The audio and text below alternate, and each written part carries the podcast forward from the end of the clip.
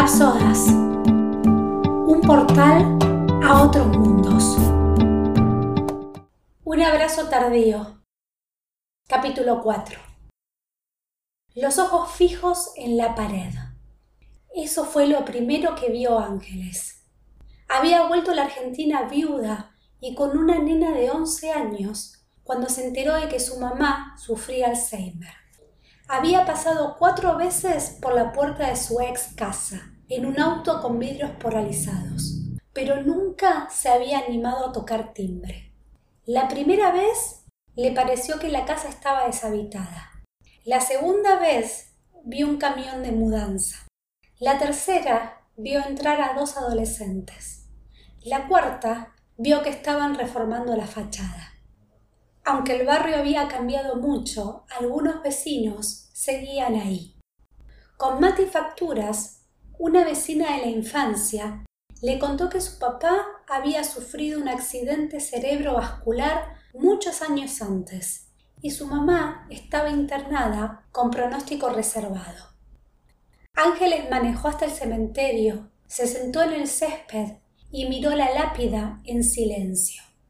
Intentó recordar el último abrazo con su padre, pero el único momento que sobresalía de los recuerdos era el dolor de la cachetada final. Como si volviese a tener 19 años, Ángeles sintió la mejilla roja y la bronca hecha lágrima. Esa bronca contenida se transformó en furia.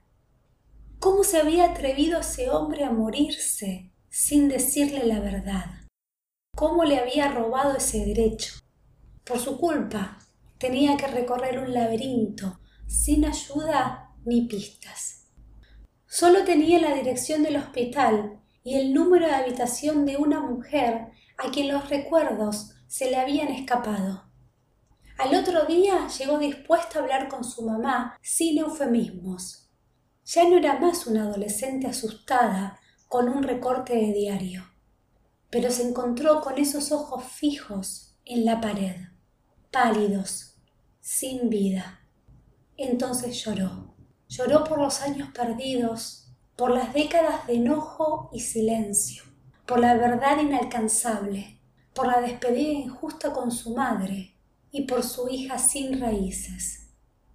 Cuando se calmó, estiró la mano, insegura, ensayó una caricia sus dedos rozaron los de su mamá. Vio las palmas con manchas y las uñas desprolijas.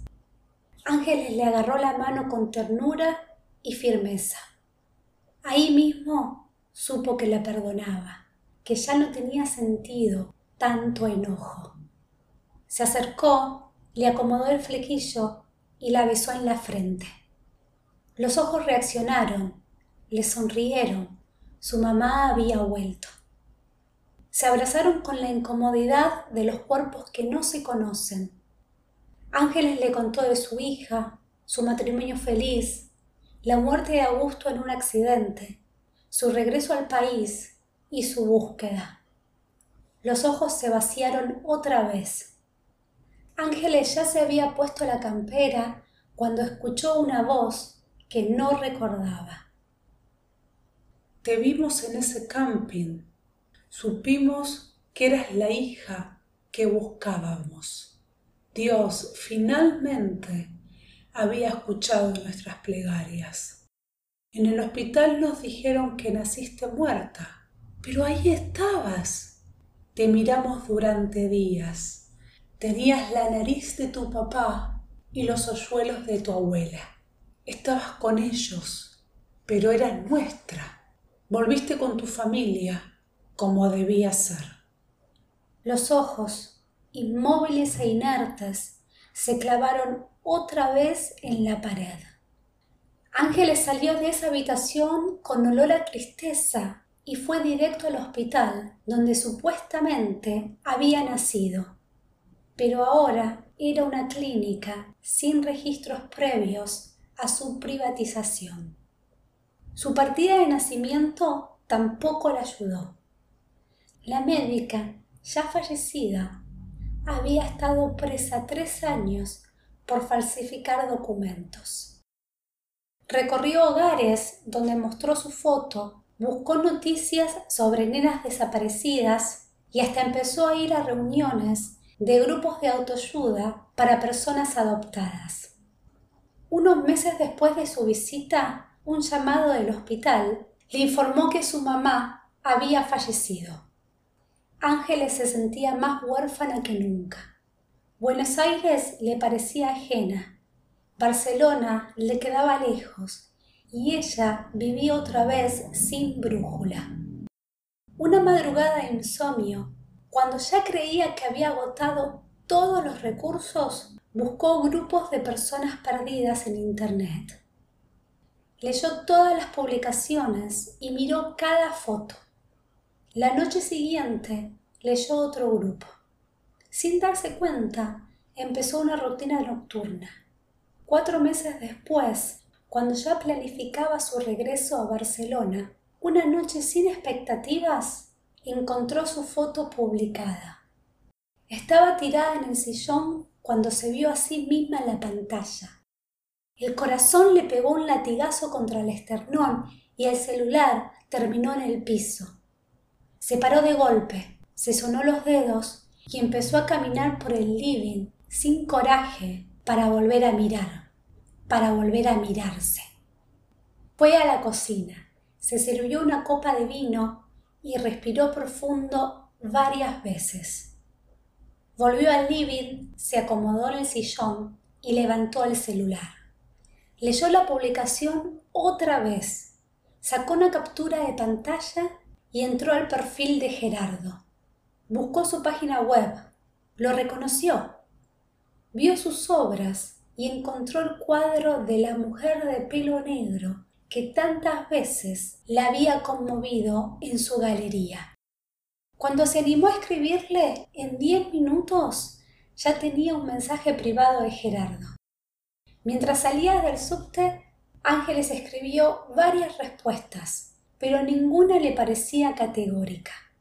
Llegó a su casa, sacó el recorte de diario que siempre guardaba en el pasaporte, le sacó una foto con el celular y se la mandó.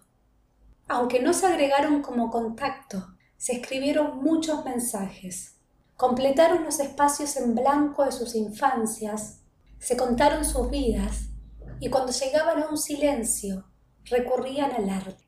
Debatían sobre artistas, obras y museos. Habían encontrado un lugar seguro donde ambos se movían con soltura. Fue Gerardo quien sugirió el análisis de ADN. Ángeles eligió un centro de genética al azar coincidieron en ir por separado en distintas fechas. No querían conocerse, ni ilusionarse, ni abrazarse sin pruebas. Llegué perfecto. Dos minutos tarde nada más. Voy mejorando. Ángeles se acomoda la ropa y entra al bar. Gerardo está en una mesa a un costado. Lo observa unos segundos. Lo estudia está concentrado en un dibujo. Ángeles da unos pasos más y distingue que son alas en tonos azules. Respira profundo y camina decidida.